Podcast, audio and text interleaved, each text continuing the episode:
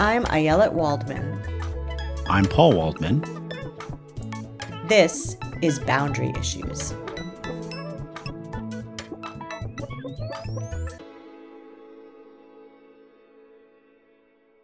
Welcome to Boundary Issues, the podcast where two siblings solve all the world's problems while blaming each other for their own. That is our new tagline. We're still workshopping it. If you want to get in touch and tell us what you think of it, you can email us at waldmanpodcast at gmail.com. And if you want to support the show, we have a Patreon. So you can go to patreon.com slash boundary issues. All right, today we are going to be talking about not only the current situation in Israel and Gaza, but also some of the the events that have led up to this and the Israeli army and really the Israeli soul. So maybe I can start, Ayelet, by asking you how you are feeling at the moment, uh, a couple of months after October 7th, as we're all still grappling with what's going on there. How am I doing? Well, uh, my social media feed, I'm not on social media that much anymore, but is this insane combination of quilting and horrible, tragic images from Gaza with weirdly the occasional like lunatic right wing Zionist comment. I don't know how that happens, but you know, the algorithm is the algorithm. You know, what I found is I kind which is appropriate to today, I kind of latch on to the people I think are really the honest only honest brokers in this situation. And that's um leftist organizations in Israel and Palestine. I mean, they they seem to be the only ones able to hold in their mind the concept that you can be horrified by this uh, unbearable thing uh, that's going on in Gaza. This this truly it's difficult to wrap your mind around the extent of the devastation being rained from the skies and at the same time condemn the awful action by Hamas on October 7th. That seems really hard for people to do. So um, when I am feeling my moral compass start to, you know, spin out from true north, I usually go to see what they're saying over at Breaking the Silence or Standing Together. What about you? How are you doing? I'm feeling something very similar. You know, it's my job to have opinions and to try to persuade people that I'm right about things. And I, you know, I have been similarly frustrated with how just tribal the response to all the events there have been from so many people, even people whom I respect and care about. Here's a way to think about it there's a poll question that's been asked for years and years. I think Gallup asks this, other pollsters do, that says, which side do you sympathize with more? Israel oh, or the Palestinians, as though this is some kind of zero sum contest and you have to pick one. And then we can see, you know, how many people are picking this one, how many Democrats are picking the Israelis, how many Republicans are picking the Palestinians. And it's so frustrating. And that's what that's what I find gets me really, really frustrated and makes it difficult for me to write about this. I mean, I've always been honestly somewhat reluctant to write about Israel too much because you know you just get a wave of invective no matter what you say but the fact that you know there are so many people who can't seem to get it into their heads that it is a horror and a tragedy when a family is murdered in their home on the east side of the line separating Gaza and Israel. And it's also a horror and a tragedy when a family is killed in their homes by a bomb on the west side of that border. Uh, I just see so many people working to kind of dismiss the humanity of the other side, to basically say, like, this is okay. It's okay that October 7th happened, or on the other side, it's okay that as of now, at least 26, 27,000 people have been killed in Gaza, that that's okay. And we don't have to reckon with the moral problem of that because of some way that we can somehow dehumanize those people and say that their lives don't have value and we don't have to be Uh, concerned about what it does to us. And I think, and that's something that we're going to be talking about today, I think, is what it does with, to you when you dehumanize other people. that's a perfect introduction into Avner Gvaryahu, who is a friend and also, more importantly, the executive director of Breaking the Silence. So, Breaking the Silence is an organization of former soldiers, some of them current soldiers who are, you know, in the way that Israelis are, you know, serve in the reserves until they're about 40. Um, this is an organization of veteran soldiers who served in the West Bank, who were at war in Gaza. And what they do is they provide testimonies to things they themselves saw and did in the West Bank, wherever they happen to be. And it's incredibly compelling testimony. It's horrific testimony. And it really is this kind of mirror onto both uh, Israeli society and also society of the IDF. Now, Avner himself, he's the executive director, as I said. Um, Avner was born into a religious Zionist family. And I, one of the things we're going to ask you about Avner is your kind of journey from your background, your family, to where you are today. So, why don't you tell us a little bit more about Breaking the Silence and then maybe talk about how you ended up joining this group of incredibly brave people? Yeah, thank you so much, you know, for having me and for letting me sort of eavesdrop on your uh, brother sister conversation. I'd be happy to talk a bit about Breaking the Silence and, and, and also you know, say how you know October seventh sort of affected us personally, and I think that there was, um, there still are some, you know, sort of um, thought processes where where we're going through organizationally as we we lost members of of our activist community on October seventh, but. Uh, before that, you know, w- we've been around for 20 years this year um, we're a group of former Israeli soldiers. We all served ourselves in the occupied territories. When we talk about the occupied territories, we refer to the West Bank and Gaza, of course. Uh, this is contentious in Israeli society, as you know. The talking point is that we left the Gaza Strip. For us, it's really important to talk about both the Gaza Strip and the West Bank, and we're basically a platform for men and women who carried out different parts of a military occupation. It's not only the combat soldiers, even though most of our testifiers are. I myself was also a combat soldier. I served as a paratrooper in the special ops unit, but a occupation that has been going on for such a long time, like the one we're conducting, isn't only about soldiers standing in a checkpoint. It's uh, about the legal system it's uh, bureaucracy, it's technology, it's intelligence. So we really tried to sort of um, talk to anyone that had a part and is taking a part in this um, in this uh, system of oppression. Uh, and we don't do this only to be sort of an archive, and definitely not to cleanse our soul, but you know we do it in order to take responsibility, and we connect the the work of our testimonies, our opportunity to share our stories together with our educational work or our political work or our advocacy work. You know, where our goal is to end occupation, and fundamentally, we believe that you know there's a cliche in Hebrew, a kibush mashchit, occupation corrupts. I think that the reality that we're living through, and especially the current government leading us through this catastrophe, I think is probably one of the best examples that occupation has corrupted the soul of of our society. But I'm saying that together with the fact that we're day to day fighting for that exact soul. So uh, every soldier that comes to us, and we meet between 70 to 120 soldiers every year, probably this year, many, many more because of what's going on in Gaza, is maybe pessimistic because he's talking about horrific things, but it's optimistic because it's another person that was a tool of oppression that understands that he now can use his stories in order to try to create change. And, and, and for me, that's what kept me for such a long time, you know, doing this work.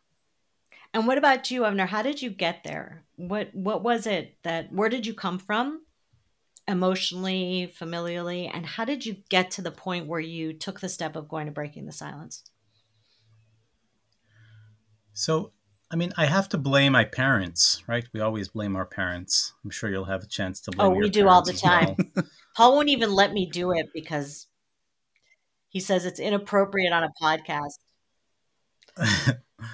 but uh, I, I, I'm saying like blame with with with every uh, inch of, of love because my dad's a eighth generation Jerusalemite, so very you know from a family that for years has been rooted in in this land and specifically in Jerusalem. I mean, my mom uh, grew up in upstate New York to a sort of conservadox family, sort of conservative turning maybe orthodox family, and our household was always a household that encouraged argument and conversation and big questions.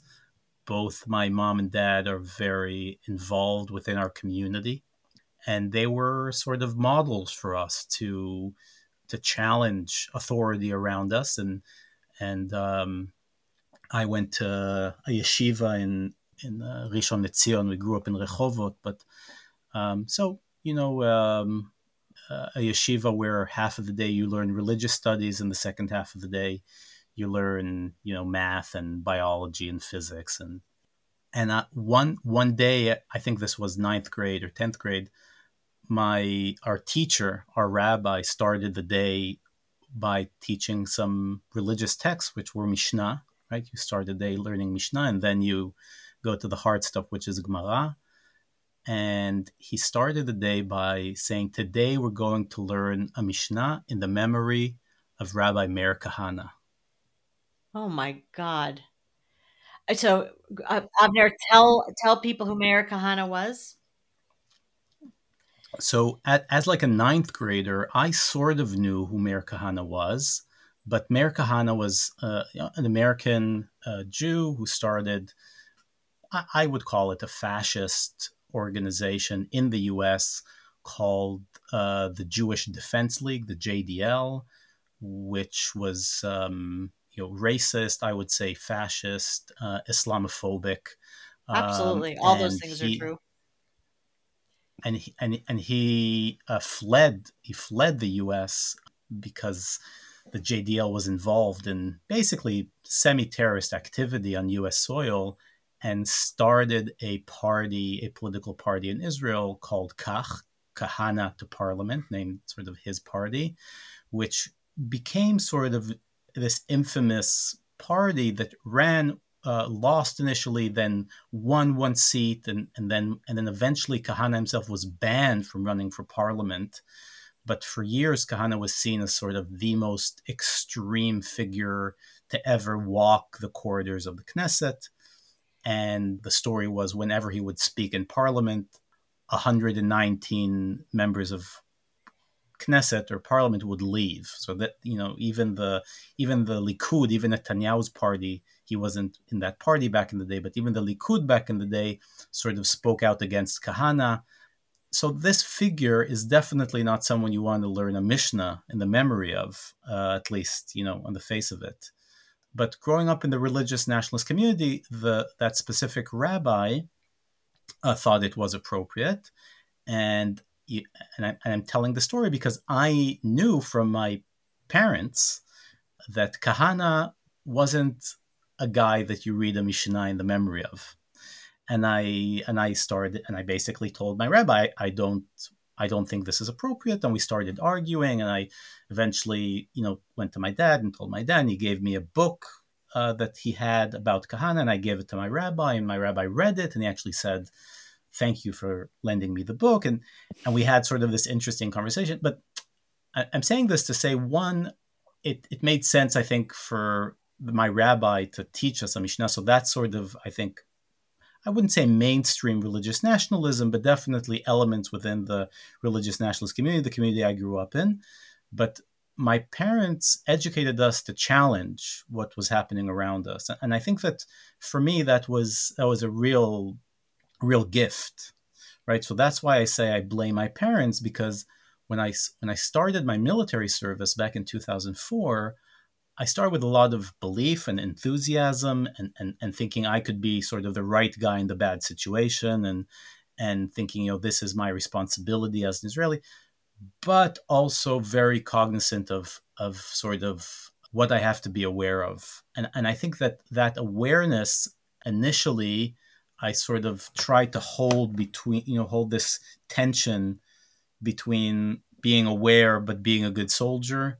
And I think what happened to me, the process that brought me to breaking the silence, is basically that that, tension broke, and and I realized that being a, good soldier means oppressing another people, and and specifically as a later on, but during my service as well, you know, uh, as a sergeant of a snipers team and as a paratrooper, uh, we would we would do night raids. Uh, specifically, one mission that really came to define a lot of my service, a mission called Straw Widows, where you basically barge into a house and use it as an observation point.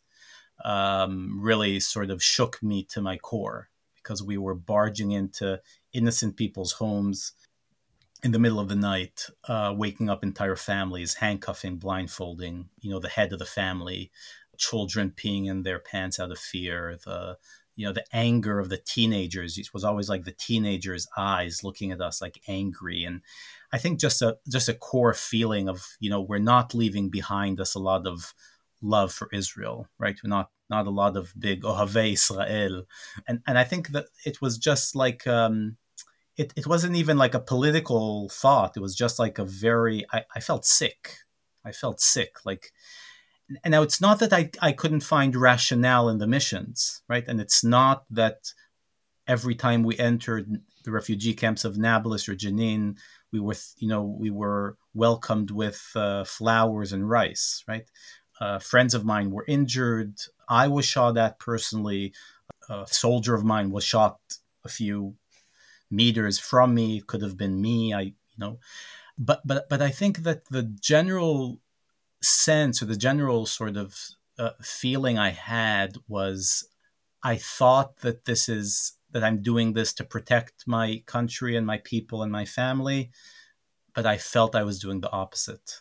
And I, I think adding to that, I think the first level was feeling that I'm I'm not protecting my family or or you know my, my country. But I think adding to that was that I'm that I'm not only not protecting my own people, I'm also part of a tool of oppression for millions of others. And, and I think that was really sort of this awakening moment. I, this one house I entered in Nablus, which was towards the end of my service and was really sort of the straw that sort of broke the camel's back for me, was a house of a of a doctor in Nablus, and basically this very you know, learned guy with excellent English where we barged into his house in the middle of the night and he he just schooled me. Like he was so eloquent and, and smart and he basically sort of explained to me in, in, in a very smart way what it's like to live as a Palestinian. And I think he he really managed to to you know wake me up to the thought that maybe the individual soldier could control the specific situation. He sort of sort of took those blindfolds off for me and and there's so many homes that I entered as a soldier, so many Palestinians that I saw in checkpoints. I don't remember faces so much, like it's a bit of a blur. But this house in Nablus, this doctor in Nablus, like I'll never forget. And and I think that uh, that was sort of a a, a very powerful night after that, I think I, I tried not to. I tried to do whatever I could not to go into mission still as a soldier, like finding excuses and so on. And the moment I finished my service, I looked for a way to do something, talk about it, think. And, and for me, breaking the silence was sort of a, a perfect fit.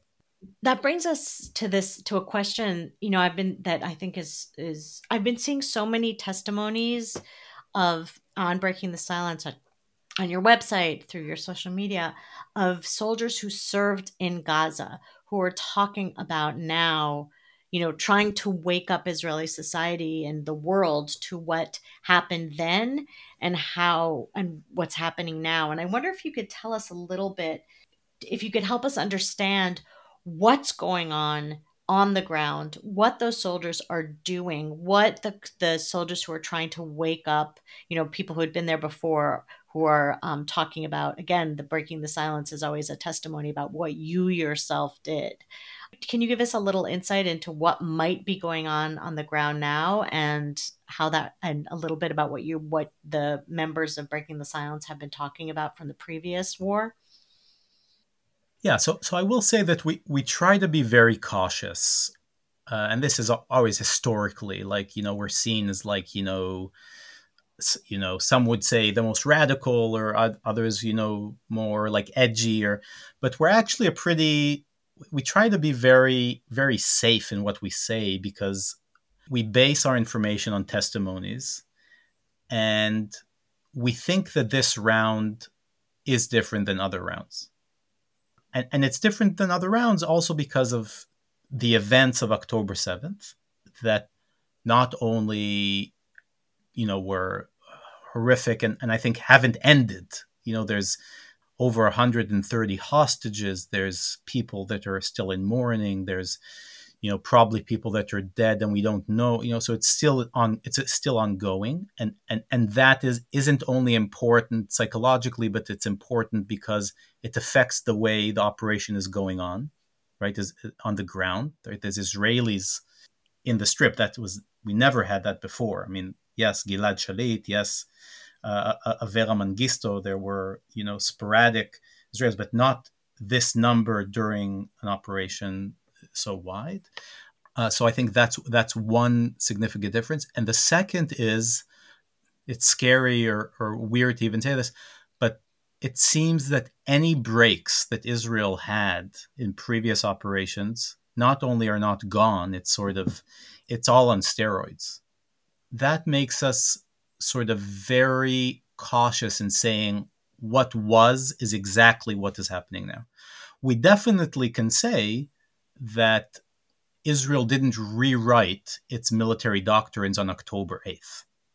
A military doctrine, sort of the political framework, if you'd like, or like the philosophy behind the, the, the fighting, was written in the different operations around Gaza in 2008 2009 and in 2014 those we think haven't changed.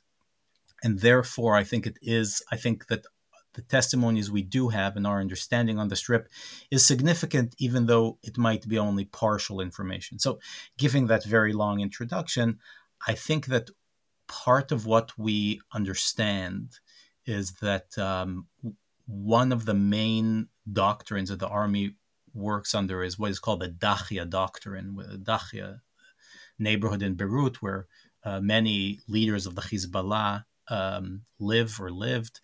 Basically, a, a, neighborhood that Israel almost destroyed in the Second Lebanese War. This became sort of known as the Dahia doctrine, where the, the concept behind the Dahia doctrine is to show the enemy that Baal Abayit that the landlord has gone crazy and to show the landlord has gone crazy, right? We're the landlord and we're showing our enemies that we've gone crazy, is it's basically using immense power in a disproportionate way, uh, which is contradictory in many elements to international law, and targeting of infrastructure that could be um, used both for military but also civilian infrastructure.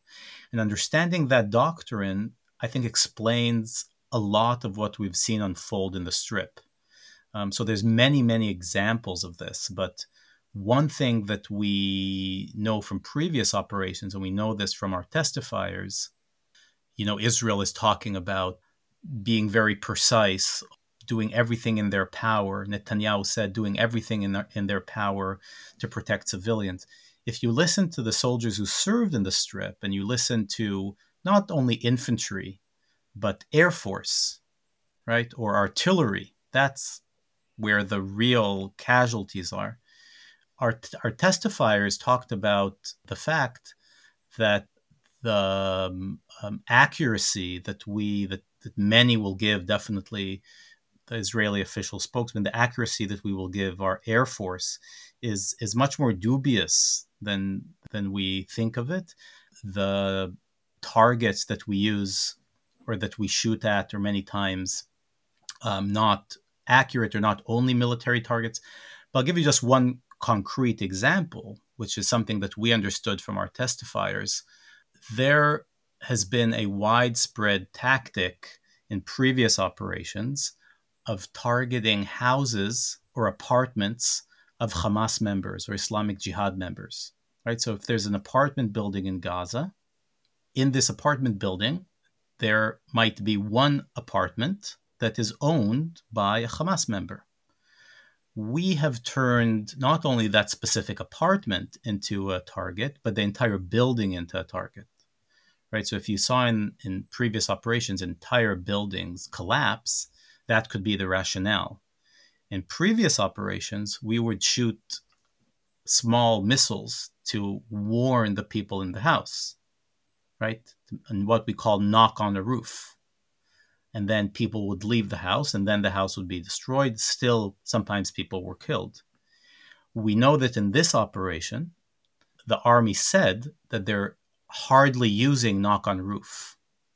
Now they said they don't have the capacity i would argue it has to do with the Dahia doctrine but regardless of why people are not getting a warning shot so you can have entire buildings with people sometimes inside them uh, be destroyed because one person inside the building is a Hamas member. So I see what seems like an obvious connection between some of the tactics that Israel is using right now in Gaza, and as you say, things they've done in Lebanon, and also the kind of experiences people have in the West Bank, which is, despite on the one hand, as you said, the government officials, especially Prime Minister Netanyahu, are insisting to the world that we are being proportionate in our response. We're being careful. We're doing everything we can to limit civilian casualties. But on the ground, it seems as though convincing Palestinians to be as frightened and demoralized as possible seems to be kind of built in to the doctrine of how you treat people. And I'm wondering if you if if you feel that that's true, especially including in your experiences in the West Bank. You know, you talked about going into families' homes and seeing those terrified families. I think for a lot of Americans, that will sound somewhat familiar with what they saw American troops doing in Iraq.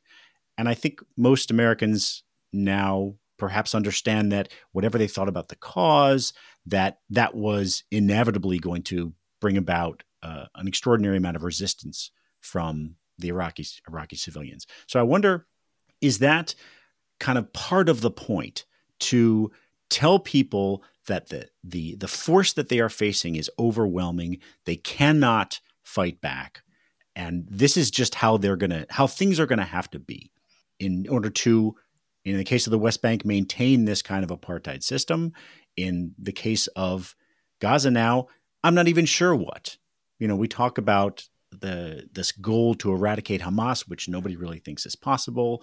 But what is it that what is the message that the government and the army's tactics right now are meant to send to Palestinians who are in Gaza? And maybe building on that is the mass destruction that we see the sort of what I think someone was saying that I've heard reports of 85% of the homes uninhabitable destroyed is that the point is, as Paul says, demoralizing? Are we? Is Israel showing now the landlord has lost his mind? And I'm using that pronoun on purpose. I think that part of the way Israel, the army, and many elements within Israeli society see the mission at this point is what some people will call uh, deterrence.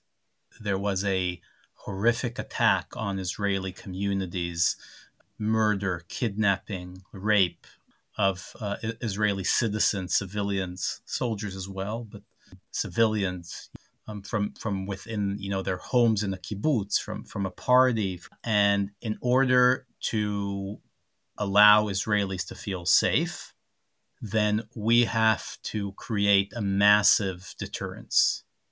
I think part of the question is, and this I don't have an answer to. I think some Israelis are saying this explicitly, but is when we say deterrence, do we actually mean revenge? And I think that I think for some Israelis, and I think for definitely for some soldiers, definitely for some ministers, um, maybe for some generals, yes, part of what we're doing is revenge. I think that be, beyond that, and there definitely is an element of revenge, I think beyond that, there's also a concept that every basketball player will tell you the best defense is offense, right? And I think in that sense, Israel, because of the lack of will or want of the majority of the Israeli society, and because of the lack of the will and the want of the international community, has very limited time and ability to carry out its operations in the West Bank and definitely in Gaza.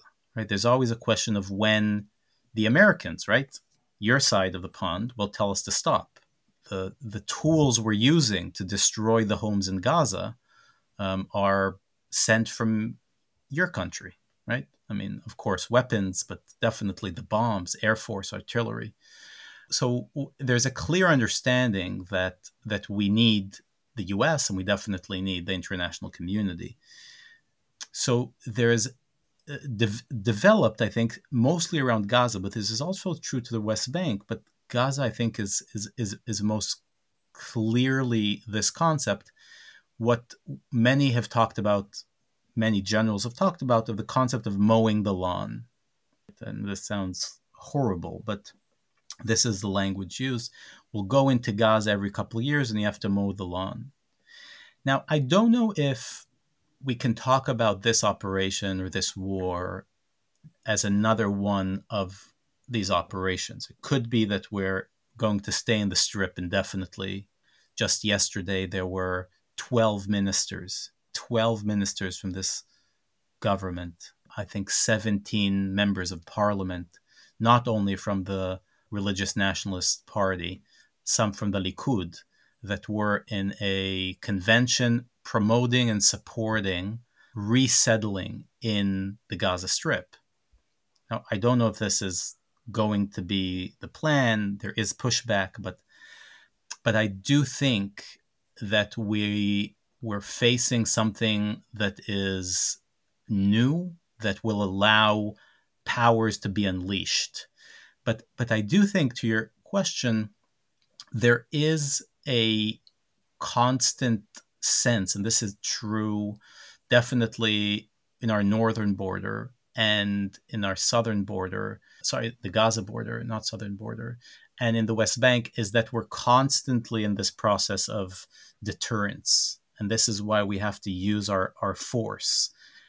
I think people like me will argue that if you look at other borders of ours, like the Egyptian border or like the Jordanian border, right, they're strong and safe borders because we have peace agreements, right? And, and I think that part of the crossroads that we're in, and I think that this very much depends on the outcome of both Netanyahu and Biden, like how long both will stay in office and who will who will take their seats, if at all, right? To see if we're in a crossroads that push, puts Israel in a real place where they're going to have to choose this continued deterrence, indefinite deterrence, constantly mowing the lawn, which is, you know, just means more death and more destruction and more Palestinians buried under rubble. And and yes more israelis killed and more israeli soldiers killed which for me is is is extremely sad to think about that. Um, or will there be a different path that will that we will choose? But i think that um, I'm, I'm not optimistic in that sense. Well can i ask you about that about how people are feeling within israel right now because october 7th is obviously an event that is going to resonate in the Israeli psyche for decades, maybe centuries, who knows. And you can react to it in a few different ways as a society. You can say, this shows how barbaric our enemies are, and we have to keep doing what we've been doing, except more. Or you can say, this shows that something is not working and has to change. I'm wondering, amongst Israelis now, what kind of discussions are people having about that as they look to the future? Do people think like we just need to crack down, we need to continue this? and then we'll think about that later? Are more people saying something has to change? What what are those conversations like right now? You know, it's interesting that it's people are talking about these conversations as the conversations about the the day after, right? The day after the war. What do we do the day after the war? And it's just sort of a an, an anecdote, but very telling. Netanyahu has delayed twice in the sort of war cabinet the you know specific cabinet that was built for the war, together with Benny, Gantz and Gadi Eisenkot, he delayed twice a conversation that was supposed to take place about the day after. So it's like literally Netanyahu does not want to talk about the day after. So I think that Netanyahu isn't only playing a political game; he is, but but I think that there's also a very strong sense within the Israeli society that we're not ready to have that conversation. I think I think we have to, right? And I think that you know some of us in our human rights anti-occupation community peace camp have been pushing these these conversations and putting together conferences and trying to sort of push the fact that we should be thinking about you know what what we're doing without allowing settlements to grow in Gaza the idealistic right is also pushing for the day after. They're talking about settlements and, and so on. But I think that there is, if you're talking about the, I think sort of the understanding, sort of the heartbeat of Israeli society, I think that there's a there's a strong feeling that that I think people generally are still in mourning. I think on a deep level. So yeah, you know, I'm a political activist and and and I'm, also still in mourning, but but I think that many of us are sort of forcing ourselves to have these conversations, and I, and and I think this is also true to uh, my political opponents on the right. I think they're also in mourning, and their reaction is to sort of you know bring up sort of their dreams of resettling Gaza, but I think that that many Israelis on a very deep level are, are in mourning either for a loved one. You know, we're such a small society everyone knows multiple people who were killed or injured, uh, or people that were killed on October 7th. And if not on October 7th, they know a soldier that was killed or injured. I mean, this is, it's very hard to, you know, you really have to be extremely lucky for you not to know someone who's extremely close that was, that was killed, a friend, a family member. But I think that we're, that, is, that Israelis are also in mourning for their deep, deep belief in the army. Um, I think that for maybe this is only second to the Yom Kippur War, right? This this deep sense of of insecurity. We know that we have a, a shitty government, and, and we know that you know maybe our post office doesn't work Avner saying that because I sent him a gift and it never arrived. uh, but but we but we do sort of have this trust in in in our security establishment. Now I would argue that it's a false trust. But still, most Israelis, you know, they know someone who served. They themselves are. It's it's there's a real sense of trust within the system, and I think that that not only did so many Israelis lose someone that they know personally, but also this veneer or this this feeling that there's some sort of reasonable or responsible adult that will allow us to have a basic sense of security, right? Like a base the basic thing a, a, country needs to give its citizen right? Like hobbes 101 right? Like you need to have the basic feeling of security. That was shattered. And and i think those two things together basically create a deep sense of of mourning. And, and i think you know any one of us who was sat shiva right was in mourning to a family member or a close friend you, you go into yourself you you sort of go into like a shell. And and i think that that has happened on a society level and that doesn't allow many of us and many israelis to to be open to that conversation. I, will share you know we're talking you, you know it's sort of uh, as, as as siblings. My brother today came back from almost three months of serving in gaza and it's I think the first time in in months that I can breathe. It's the first time I know my parents are going to sleep well. Um, my brother-in-law as well, you know, hasn't been home for for months. My uh, my sister's uh, husband as well. I have another brother-in-law who's who's who's up north. So I think that that these conversations should be happening. It's already late. We're late in the game because this conversation is so underdeveloped in Israel on like what do we want to do with like the biggest you know, the elephant in the room we've been ignoring for years. But now you have another level of it's not denial. I think it's it's it's real sort of trauma and grief. And and i hope that what would grow out of this um, grief is political bravery is a sense that we, we have to stop ignoring this reality. And mostly, I think our biggest, you know, Ayelet knows this, I think that for, for so many of, of, of us, I think our, one of our biggest challenges throughout the years was the apathy of Israeli society to basically Palestinians, right? But but to the conflict. I'll interject. Let me just tell a quick story about that apathy because I think it's really telling. Breaking the silence will take you to see the truth of what's happening in the West Bank. Reach out if you want to go. I've gone a number of times, and on one of these trips that we made, I brought a bunch of Israeli journalists. We Breaking the Silence organized and on this thing that we were doing, and we brought these Israeli journalists. And a dear friend of mine was one of the journalists and through the course of the day, over and over again, she said, she said, Lo yuman. It's unbelievable. It's unbelievable. And by the end of the day, I was so angry. I said, What? It's unbelievable. You live an hour away. You live an hour away from here. How is this something you don't know about?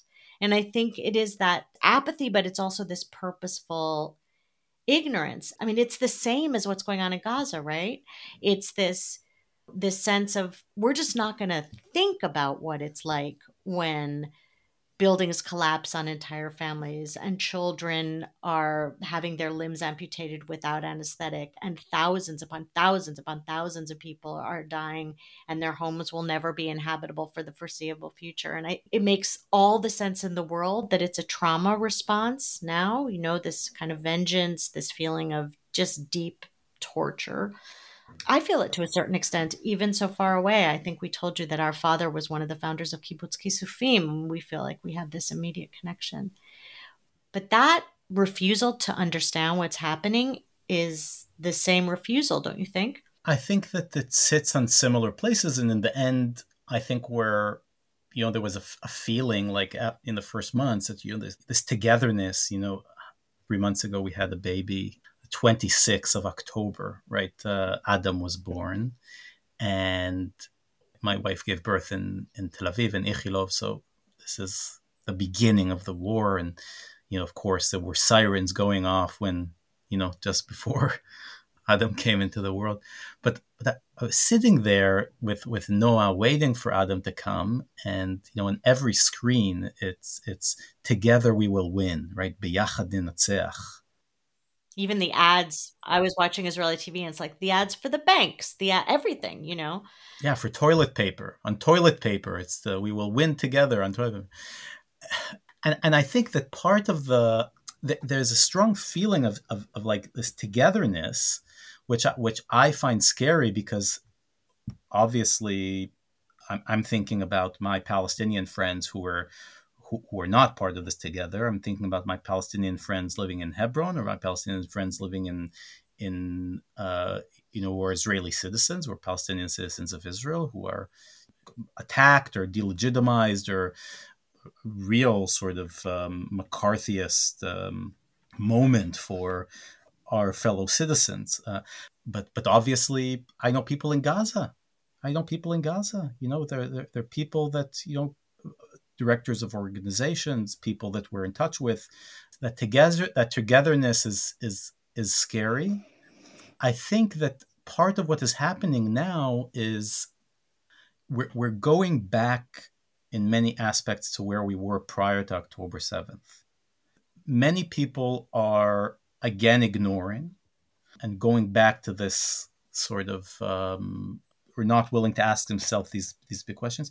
But but I do feel that there this this moment was such a, a rattle that it might force something new. Uh, I don't know what. I don't know what. Some of it could be bad, but but I think I I think you know, if I if I would risk a prediction, I think we're going to see elections this year. I think Netanyahu is going to lose, and I think this is very much connected to yes, a hostage deal or no. If there's a hostage deal, which I hope there will be, I hope it will be together with a ceasefire, inshallah. Um, I think this means the end of Netanyahu, uh, strengthen of Ben Gvir, but I do think there's a chance for there to be a centrist government, center, maybe center left. That that forces this conversation that we've been ignoring. Because if the Americans and the Saudis and the Emiratis and the Europeans are saying we need a longer lasting solution for Gaza than mowing the lawn. And you, Israel, need us because you don't want this humanitarian catastrophe on your border. Then this is a moment that might create leverage to say, we are forced as a society to revisit this thing that we've basically tucked far away in our consciousness for 20 years. Doesn't mean that we're going to vote for peace. It means we're going to vote for something that's not mowing the lawn.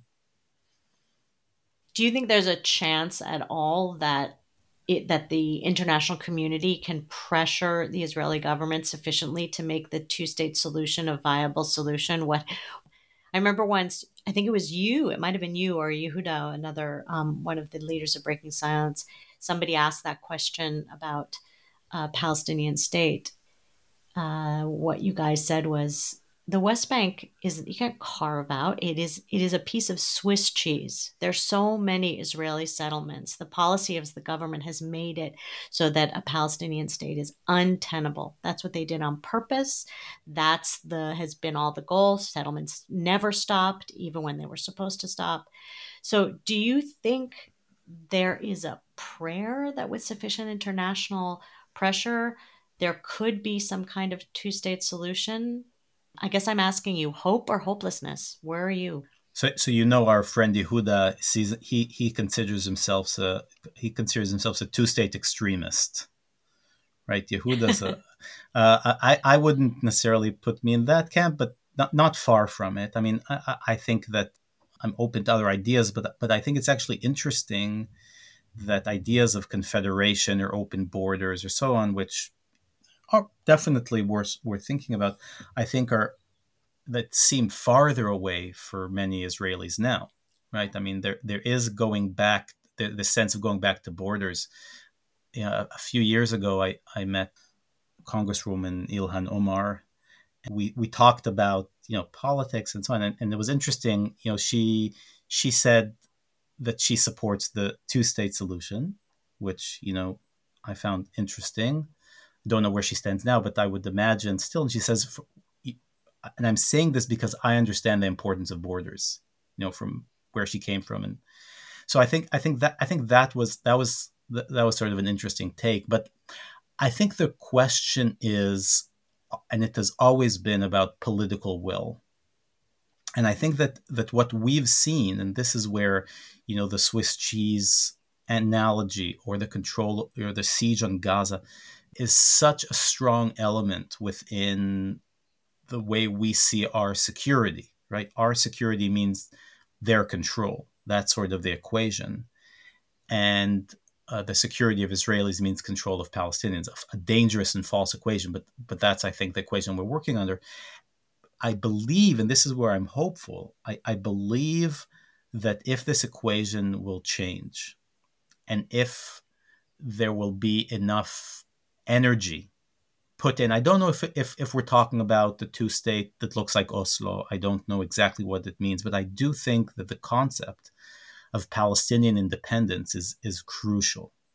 And I and I think that yes, there are there are there's still a way for Palestinian independence, which which is I think obviously Israel is a state, so you know Palestinian independence means a two-state solution, but the goal is Palestinian independence. I think that's possible if there's political will.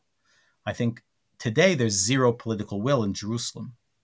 Definitely not with this government. If there'll be a new government, if there'll be big carrots put on the table by the international community, if the Palestinian Authority gets its act together, and I think there's a lot that has to be done in that arena as well, I think that there might be a way to revive something. I don't know exactly what, but even that, a real revival, not only for the sake of the process, but a real revival with um, with benchmarks and significant steps that are difficult for Israel to to backtrack, I think are significant, and I think and I think are also possible. So that would require an awakening to the idea that Netanyahu promised you. Forget the moral argument That we have been making the moral argument about the about what occupation means and how vicious and immoral it is. Forget the moral argument for the majority. Netanyahu promised you security. That's why you could make a garden next to the wall in Gaza. And what we have proven, as you were talking about the IDF and the failures of the IDF, and where were they for day after day, you know, what we've seen is that this policy mowing the lawn is not going to bring you safety. This policy is not going to bring you security. This policy means that thousands of people will be murdered. And maybe it's time for a change in policy. I guess that's maybe the most we can hope for. I think that there are you know different parts and different elements and different talking points will work to, for different segments but g- generally i think you're right i mean i think that the there there is um, a sense that Netanyahu, Mr. Security, has failed, and this means that there might be a possibility to to to rethink what this means. One of our members, and I, I mentioned this in the beginning, one of our members who was killed on October seventh was a guy named Shachar Tzemach, who was a testifier of ours and an activist of ours. Uh, when he was a student in Ben Gurion University, and and he was from Kibbutz Be'eri, uh, and he went back to Kibbutz Be'eri, uh, and he was part of the sort of civilian security coordinating team. He was really a, a very sweet, very sweet guy, very humble, very very smart and and, and apparently from from the testimonies of of the people who were there just before he was killed and who, who managed to sort of bring this to light just before he was shot he yelled at the uh, hamas member from what we understand who shot him i'm not your enemy i'm not your enemy i was just talking about this to a friend who also knew shachar and you know we both didn't talk about we didn't talk for a while and and and we were just sort of both of us sort of talking about Shachar, and we both like together brought up this one sentence from this piece, like, and he said, "Did you hear what he said? Like, I'm not your enemy." It was like such a Shachar moment of of like to reach out even in this crazy moment, and you know, of course, he he was his enemy in that moment. He shot and killed him. You know, I think about uh, Shachar, and, and I think about some of the ideas he had and, and, and specifically a piece he wrote a few years back, he wrote in 2019 or 2020 a piece that we helped him publish about how the the state is basically draining the security from the special security coordinators in the kibbutzim, talking about how those are going to settlements. And I think that there's a that there is a moment where people like Shachar or people you know who, who, who think like who thought like or, or will read sort of Shachar's ideas will will maybe wake up to this concept that investing our security and our might in illegal outposts on various hills is not for the benefit of our security and the fact that soldiers just a day before October 7th were sent to guard Hawara right? Or soldiers were sent from the Gaza border into the West Bank could be a moment to people to wake up and say this doesn't give us more security. So so there is that potential. There is that there is that potential. I, I think that it, that it really depends on sort of the political constellation on the one hand, but also look very much on, on who will be elected in in the U.S. in November. Because if if uh, if we're gonna see a you know God forbid a Trump presidency, then yeah, I, I don't see a lot uh, shifting on that corner. Maybe we'll move forward with the Trump peace plan, quote unquote. Uh, but you know that won't do anything but uh, you know prepare the the next wave of violence. So I think that there, there's also a very strong element of not only what Israelis will decide, but also what Americans will decide um, for our future. And of course, both Israelis and Americans will decide the future of Palestinians, but that's sort of, you know, the way things go. I want to thank you so much, Avner, for taking the time to talk to us, for the work that you do, for your generosity of spirit, and Mazel Tov on the birth of Adam. And uh, thanks. Thank you so much. Bevakasha. Boundary Issues is produced and edited by Paul Waldman. Our music is by Zeke Shaban. If you'd like to get in touch, you can email us at waldmanpodcast at gmail.com. And this is a listener supported podcast. So if you'd like to support us, you can go to patreon.com slash boundary issues. See you next time.